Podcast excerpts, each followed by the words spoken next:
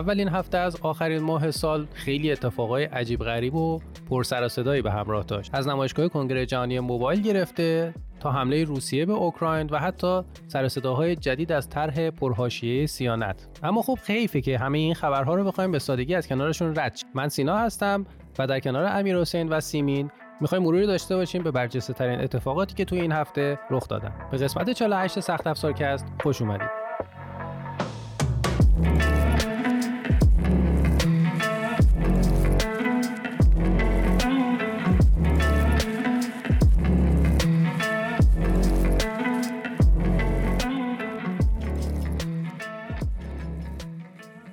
اول از همه بریم سراغ کنگره جهانی موبایل یا همون MWC که امسال نسخه طبیعتا 2022 شو تجربه کردیم. از اسمش پیداست که توی این رویداد باید منتظر معرفی گوشی های جدیدی باشیم چون به حال موبایل توی اسمشه. ولی خب ظاهرا امسال به غیر از موبایل گجت های هیجان انگیز دیگه ای هم بود که توش معرفی شد.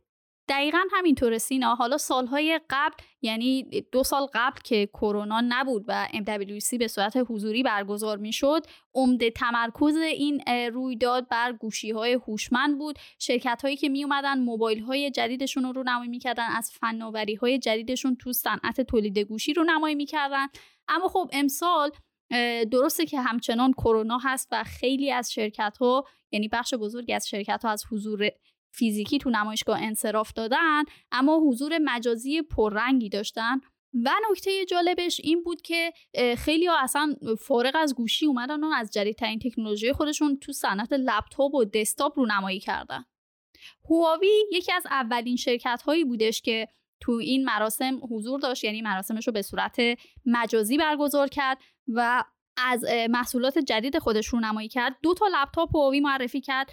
هواوی MateBook X Pro نسخه 2022 که بسیار بسیار لپتاپ خوشگل و قابل حملیه حالا مشخصاتش در سطح یک لپتاپ پرچمدار نیست اما از نظر ظاهری و قابل حمل بودن واقعا گزینه جذابیه. یه لپتاپ دیگه هم معرفی کرد MateBook E که اون هم در نوع خودش جالبه. و یه جورایی دو در یک به حساب میاد. در واقع تبلت هم می‌تونه به صورت تبلت مورد استفاده قرار بگیره هم با یه کیف کیبورد داری که همراهش هست راهی میشه و اگر اون کیبورد وصل بشه یه جورایی قابل استفاده به عنوان یک لپتاپه. هواوی دو تا محصول دیگه هم تو این مراسم MWC رونمایی کرد. کامپیوتر all-in-one MateStation X که کامپیوتر قدرتمندیه. یه تبلت ای اینک هم معرفی کرد که حالا یه جورایی شبیه به کتابخونهای الکترونیکی هن ولی خب تبلتن و مشخصاتش به صورت کلی شبیه به یک تبلت معمولیه. ولی خب صفحه نمایشش از نوع ای این کس که در نوع خودش جالبه. و نکته جالب این تبلت هم اینه که از قلم های نسل دو هواوی پشتیبانی می‌کنه. حالا این همه وسیله‌ای که هواوی معرفی کرده آیا قیمتی هم براشون مشخص کرده یا نه؟ صرفا معرفی کرد. نه اتفاقا خیلی رک و پوست‌کنده اومد قیمت محصولاتش تو بازار اروپا رو هم گفت. قیمت لپتاپ MateBook X Pro نسخه 2022 1899 یورو. MateBook E دو در یکش هم تو بالاترین نسخه 1399 یورو. کامپیوتر MateStation X هم با قیمت 2199 یورو راهی بازار میشه و در نهایت MatePad Paper که همون تبلت E Ink ش هست قیمتش 500 یوروه. حالا به غیر از هواوی شرکت لنوو هم امسال حضور پررنگی تو نمایشگاه MWC داشت و دقیقا مثل هواوی لپتاپ های جدید خودش رو هم معرفی کرد از سری ThinkPad و IdeaPad یک لپتاپ های جدیدی معرفی کرد شرکت لنوو. اما خب حس می‌کنم highlight رویداد لنوو گوشی gaming جدیدش یعنی لنوو Legion Y90 بود که توی مراسم معرفی شد. خیلی امکاناتش در سطح یک گوشی پرچمدار خفنه.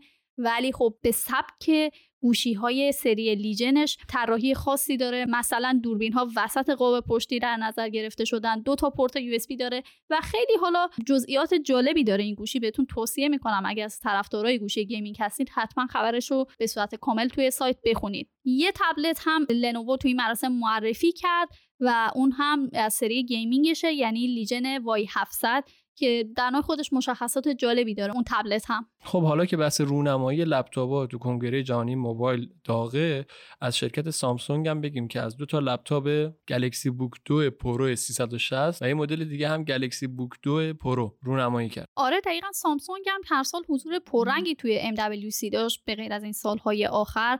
ولی خب این مراسم فقط اومد و لپتاپ های جدیدش رو رونمایی کرد. با این حال گوشی ها هم خیلی زیاد معرفی شدن. مثلا TCL که یکی از چی میگم پای ثابت های MWC و همیشه خلاقیت هاش رو رو می‌کنه.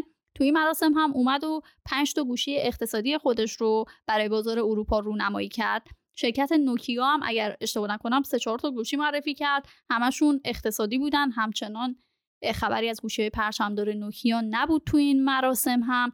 آنر اما اومد و از گوشی مجیک 4 خودش که گوشی پرچمدار این شرکت به حساب میاد با chipset Snap 8 نسل یک و کلا مشخصات یک گوشی پرچمدار رونمایی کرد که برخلاف گوشی های هواوی هم سرویس های موبایلی گوگل رو داره و هم از جدیدترین chipset های 5G کوالکام استفاده کرده.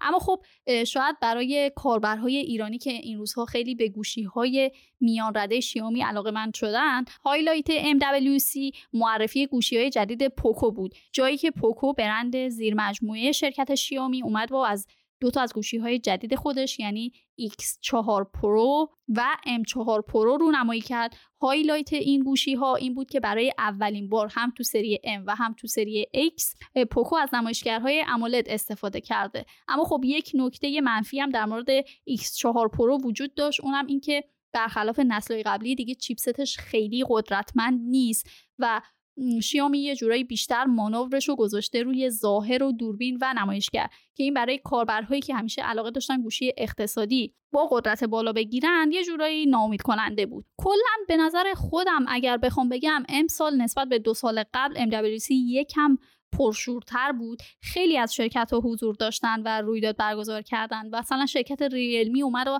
از شارژر پرسرعت جدید خودشون نمایی کرد و کلا خبرهای ریز و درشت زیاد بود.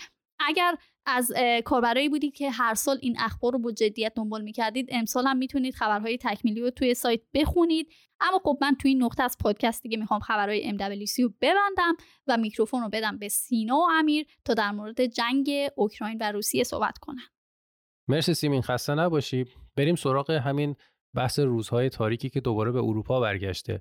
جنگ دوباره به قاره سبز برگشت و این بار از سمت کشوری بودی که ازش لن انتظار حمله نداشتند. کشور روسیه بعد از سالها کشمکش های سیاسی و مشاجره های متعدد بالاخره رودرواسی رو کنار گذاشت و با ارتشش به خاک اوکراین حمله کرد. طبیعتا جنگ برای افراد مختلف توی جامعه پیامدهای خانمانسوز زیادی به همراه داره و این موضوع ربطی به اینکه شما کدوم سمت جنگ باشید نداره. از اونجایی که تصمیم روسیه برای حمله به اوکراین از طرف جامعه جهانی چندان مورد قبول قرار نگرفت و با واکنش های سنگینی مواجه شد تصمیم های فراوانی مبنی بر اینکه کشور روسیه رو به انزوا کشیده بشه تا شاید دست از جنگ برداره از طرف جامعه جهانی گرفته شد و تحریم های فراوانی در زمینه های مختلف علیه روسیه تصویب و اعمال شد. حالا توی این پادکست نمی‌خوایم زیاد راجع به خود جنگ و اکثر تحریم هایی که درباره روسیه فعال شده صحبت کنیم. بیشتر تمرکز ما روی حوزه تکنولوژی و اتفاقات اتفاقاتی که شاید تا الان تو دنیای تکنولوژی ندیده بودیم بیفته توی این چند روز افتاده رو دربارش صحبت کنیم. حقیقتش سینا اگه بخوام اصلاح کنم حرف تو اینجوریه که این تحریما نه اینکه قبلا سابقه نداشته سر خودمونم اومده و الان تازه داره یه کشور دیگه دوباره این تحریم ها رو حس می‌کنه که چه مزه ای داره. و فرق ما با اونا اینه که ما وارد جنگ نشدیم با هیچ جا ولی این قضیه ها رو چشیدیم. حالا بگذریم از این داستان. ها آره همونجور که خودت هم گفتی این داستان خیلی کنش و واکنش های زیادی از کشورهای مختلف داشت و اول که اصلا کسی باور نمی‌کرد روسیه حمله کرده بعد که با این قضیه کنار اومدن کم کم واکنش ها بیشتر شد. یک سری از سازمان های خودجوش مثل گروه هکری انانیموس اومدن اعلان جنگ کردن به پوتین و کشورش و حمله های سایبری مختلفی رو ترتیب دادن که تو نتیجه اون سایت رسمی کرملین و وزارت دفاع روسیه دیگه کاملا قطع شد دسترسی بهشون و هنوزم مثل اینکه قطعه. از یه طرف دیگه هم این قضیه میگن در واکنش به حمله های روسیه بوده که چند روز قبل از شروع جنگ انجام شده بود و یه سری از بدافزارهای مخرب رو توی کامپیوترهای مختلف تاسیسات مختلف اوکراین پیاده کرده بود و باعث اختلالات سایبری شده بود تو این تاسیسات تا بتونه پیش زمینه ها رو برای حمله به اوکراین آماده کنه. این تقریبا اولین کنش هایی بود که از میگم سازمان های غیر رسمی اعمال شد اما سازمان های رسمی هم بیخیال نشدن و اتحادیه اروپا آمریکا و خیلی کشورهای دیگه اومدن تحریم های جدیدی و برای روسیه پیاده کردن. وگرنه ما یه سری از تحریماشون رو قبلا چشیده بودیم. برای مثال اول یک سری از دسترسی هاشون به شرکت های اروپایی قطع شد. یا مثلا صاحب باشگاه چلسی آبراموویچ از سفر به انگلستان یا اصلا ریاست باشگاه منع شد. میگم تو زمینه های مختلف واکنش های مختلفی بود. اما شاید بشه گفت تو زمینه شرکت های تکنولوژیک ما اولین واکنش رو از گوگل داشتیم. شرکتی که خب خیلی سرویس های مختلفی مثل یوتیوب یا چیزهای دیگه ای رو تو دستش داره و کاربرا و کانال های روسی یوتیوب از monetize شدن کانال هاشون منع شدن و دیگه اصلا پولی بابت ویدیوهایی که تو این شبکه اجتماعی منتشر می‌کردن بهشون پرداخت نمی‌شد. از یه طرف دیگه بعد از اون مایکروسافت ادامه داد این موضوع رو و یک سری از سرویس هاشو برای کاربرای روسی فیلتر کرد اما شاید بشه گفت یکی از بزرگترین ضربه های مالی که این شرکت های تکنولوژیک به روسیه وارد کردن ممنوعیت دسترسی کاربرای روسی به Apple Pay و Google Pay بود که خدمات بانکی و مالی این کاربرا رو پشتیبانی می‌کرد و خب تقریبا میشه گفت سی درصد از کاربرای روسی از این سیستم ها استفاده می‌کردن که خب میگم این باز تاثیر زیادی توی وضعیت مالی و ارزش پول روسیه نداشت. اما شاید بشه گفت بزرگترین ضربه مالی که قراره به روسیه زده بشه تحریم مالی سویفت یه شبکه بانکی که کشورهای مختلف بتونن با واحد پولی های مختلف نقل و انتقال داخل شبکه رو انجام بدن و همین خبرش به تنهایی باعث شد که ارزش هر روبل روسیه از هر سنت آمریکا کمتر بشه و تقریبا یه سقوط 60 70 درصدی و تو ارزش مالی پول ملی روسیه شاهد باشیم. دقیقا من منظورم همین بود که ما بدونیم که موقعیت جنگی رو تجربه کرده باشیم همه این اتفاقاتی که الان داره برای روسیه میفته رو تجربه کرده بودیم. حتی من دیده بودم کار برای شبکه های اجتماعی شوخی می‌کردن با روسیه که الان می‌تونه به سرویس هایی که ما بعد از تحریما خودمون ابداع کردیم که برای اون برای مبارزه و دور زدن از تحریما ازشون استفاده کنیم رو بفروشیم به روسا یا بهشون یه جورایی برسونیم که بتونن اونها هم استفاده کنند ولی خب مواجهه شبکه های اجتماعی و به خصوص سرویس های تکنولوژی با این قضیه خیلی جالب توجه بود در کنار حالا تحریم های دیگه. در همین که مثلا گوگل و شرکت هایی که گفتی اومدن مقابله کردن و خیلی دسترسی ها رو محدود کردن بخشش برای ما محسوس بود. اما بخش دیگه ایش این بود که مثلا سرویس های رسانه ای مثل شبکه های خبری انحصاری دولتی روسیه پخشش توی کل اتحادیه اروپا ممنوع شد. و دسترسی اونها برای شهروندان اروپایی خیلی محدودتر شد و عملا دیگه در دسترسشون نیست. حتی میگن اکانتاشون هم توی بعضی از های اجتماعی حذف شد. و این چیزی بود که خوشبختانه هنوز ما زیاد باهاش مواجه نشدیم ولی خب برای ما هم زیاد فرق خاصی نمی‌کرد. البته اون ور قضیه هم یه ماجراهای جالبی داشت. این مقابله به مثل روسیه هم در نوع خودش جالب بود که اول از همه اومد زد توییتر رو فیلتر کرد رو دستش رو برای کاربرای روسی اولا قطع کرد. فیسبوک هم به تب از این قاعده مستثنا نبود و اون هم در نوع خودش مورد عنایت یا بهتر بخوام بگم مورد سیانت قرار گرفت و دسترسیش برای مردم روسیه قطع شد. آره درسته. روسیه هم واقعا در نوع خودش سعی کرد که یه پاسخی به این تحریما بده. مثلا اون موشک فضایی معروف سایوز که برای بیشتر ماموریت های ناسا هم حتی استفاده می شدم تحریم کرد و الان دسترسی خیلی ها میگم به تکنولوژی هر دو تا سمت محدود شده. اما بیخیال دیگه. ما داریم راجع به جامعه جهانی صحبت می‌کنیم و این جامعه جهانی خیلی دسترسیش بیشتر از روسیه و به همین خاطرم بیشترین کشوری که تو این قضیه ضرر کرد میشه گفت روسیه بوده. مثلا خیلی از مردم روسیه به محض شنیدن اعمال این تحریما رفتن و از بانک ها خواستن که پولشون رو بکشن بیرون. از ترس پایین اومدن ارزش پول و دسترسی نداشتن به سیستم بانکی و از این داستانا. از اون طرف هم اکثر شرکت های بزرگ تکنولوژی دنیا مثل اینویدیا منابعی که در اختیار روسا بود و خیلی محدود کردن و حتی شرکت های خودروسازی هم شروع کردن به تحریم کردن و یه جورایی زنجیره تامین قطعاتشون با تحریم روبرو شد و دیگه نتونستن یک سری از قطعات رو به روسیه برسونن و از اون طرف هم خب تولیدات خیلی از شرکت ها با مشکل روبرو شد. در صورت چه از نظر تحریم چه از نظر خود فجایعی که توی جنگ اتفاق میفته میلیون ها نفر الان با تبعات این جنگ درگیر هستند و به نظر نمی‌رسه که آینده چندان خوشی هم پیش رو داشته باشه این جنگ و ممکنه تا سالها درگیر تبعاتش باشیم. حتی ما که خارج از این قضیه جنگ هستیم. اما خب تو داخل ایران هم ما بدون جنگ تو وضعیت صلح هم اتفاقای عجیب غریبی تو کشورمون میفته که در ادامه پادکست بهش می‌پردازیم.